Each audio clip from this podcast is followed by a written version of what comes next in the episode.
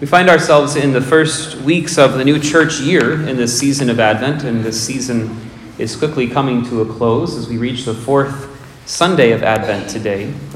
And throughout this entire year, we will be hearing, for the most part, on Sunday morning from the Gospel of Matthew. This is one of the good aspects of having accounts of the life of Christ from four different ancient authors Matthew, Mark, Luke, and John this wonderful complementarity between them, a richness to these accounts of the words and deeds of our Lord. And so each of them gives us kind of a unique perspective on these central events of history. Take the story of Christ's birth, for example. St. Luke narrates it very much from the perspective of the Blessed Mother. Mary plays a very prominent role in his infancy narrative, but St. Matthew, on the other hand, gives St. Joseph a more prominent place. We hear more about him in St. Matthew's Gospel. And today's Gospel, in particular, teaches us much about St. Joseph. Did you know, by the way, that Our Lady and St. Joseph are the only two saints that are mentioned in every single Mass? Every Eucharistic prayer mentions the Blessed Virgin Mary and her spouse, St. Joseph because they have a certain pride of place among all the saints. You and I may be devoted to one or another of the literally thousands of, of saints that have been canonized over the ages. But every one of us is called by the church to have a devotion, a love for these two in particular. So today I'd like to reflect with you briefly on three fundamental lessons that we learn from St. Joseph in this brief gospel passage this morning. The first is humility. We're told that when St. Joseph realized that Our Lady was with child, he decided to divorce her quietly. It's often assumed that St. Joseph suspected Mary of being unfaithful to him. Although they hadn't yet come to live together, by the Jewish law of betrothal, they were already considered husband and wife. And so many would say Joseph, confronted with this reality, believed that Mary had broken her fidelity to him. And so he made this decision to divorce her quietly because of that. But there's a very different way to read this passage, and one that is actually much more prominent and common among the earliest Christian commentators, the fathers of the church. And this way of reading the passage says St. Joseph wasn't suspicious of Mary.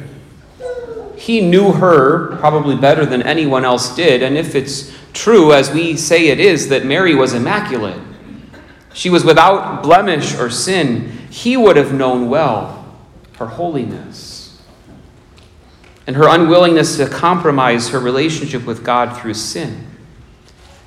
And so, this other way of reading the passage sees Joseph not as suspicious of her, but in a way we could say suspicious of himself.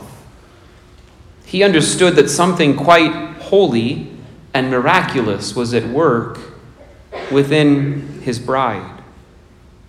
And he felt very deeply his own unworthiness to put himself in the middle of it, to assert himself, if you will, as having a part to play. And he realized it wasn't all about him. That's humility. And so he was going to quietly step back, happy to just fade away into the background, to remove himself from the picture because of what was happening in her until the angel, as we heard in the gospel, assured him that he too was part of God's plan for this child miraculously conceived by Our Lady. The humility of St. Joseph. The second lesson that we learn from St. Joseph is the necessity of love for Mary. The angel said to St. Joseph, Do not be afraid to take Mary, your wife, into your home. Words that clearly meant something quite unique for him. But in a way, we can hear in these words of the angel also an exhortation for all of us. There's a false notion that is sometimes bandied about that says to take Mary into the home of our hearts would be an obstacle to our relationship with Christ. As if somehow having devotion for her would squeeze Jesus out of our lives, but that's not the case.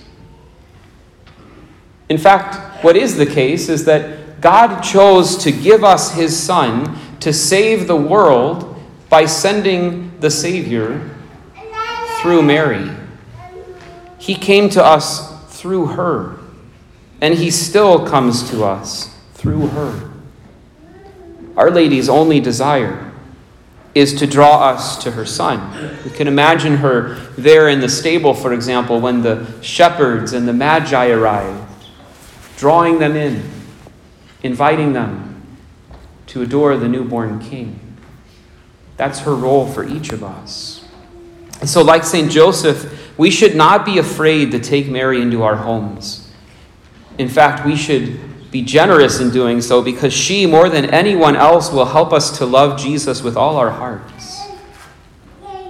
In any way, if Christianity means following the example of Christ, that means loving Mary. St. Maximilian Kolbe said it so beautifully Never be afraid of loving the Blessed Virgin too much, he said. You can never love her more than Jesus did. St. Joseph teaches us about Marian devotion. And lastly, St. Joseph teaches us the importance of obedience. When he awoke, we're told in the Gospel, he did as the angel of the Lord had commanded him. Simply to know that something was God's will was enough for St. Joseph. He didn't need long explanations, he didn't demand proof in answer to questions he had. If God willed it, he would do it. Obedience.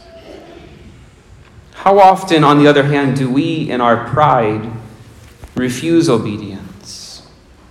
Christ and his church exhort us to live in a certain way, but, but we're slow to obey if it doesn't make absolute sense to us. Maybe it's the centrality of our Sunday obligation.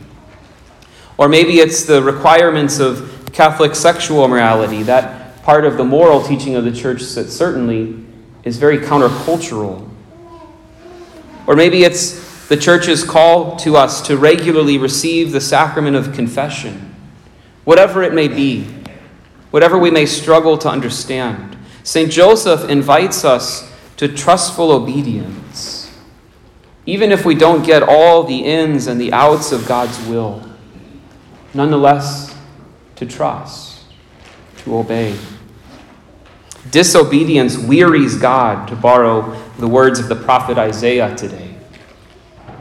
Obedience, on the other hand, pleases God and allows Him to work profoundly in our lives. St. Joseph has so much to teach us. We've barely scratched the surface, but it's enough for now for us to learn from him these three lessons today humility, devotion to the Virgin Mary, and obedience. And perhaps, especially in these final days of Advent, this next week as we prepare to celebrate Christmas, what a gift it would be to our Lord to put these things into practice. To look for ways this week to be humble, to love Our Lady, to obey the will of God. If we do that, then, like St. Joseph, who was called righteous, a righteous man by St. Matthew, if we do that, if we follow his example, then we too, by God's grace, can truly become righteous men and women, saints for his kingdom. St. Patrick, pray for us.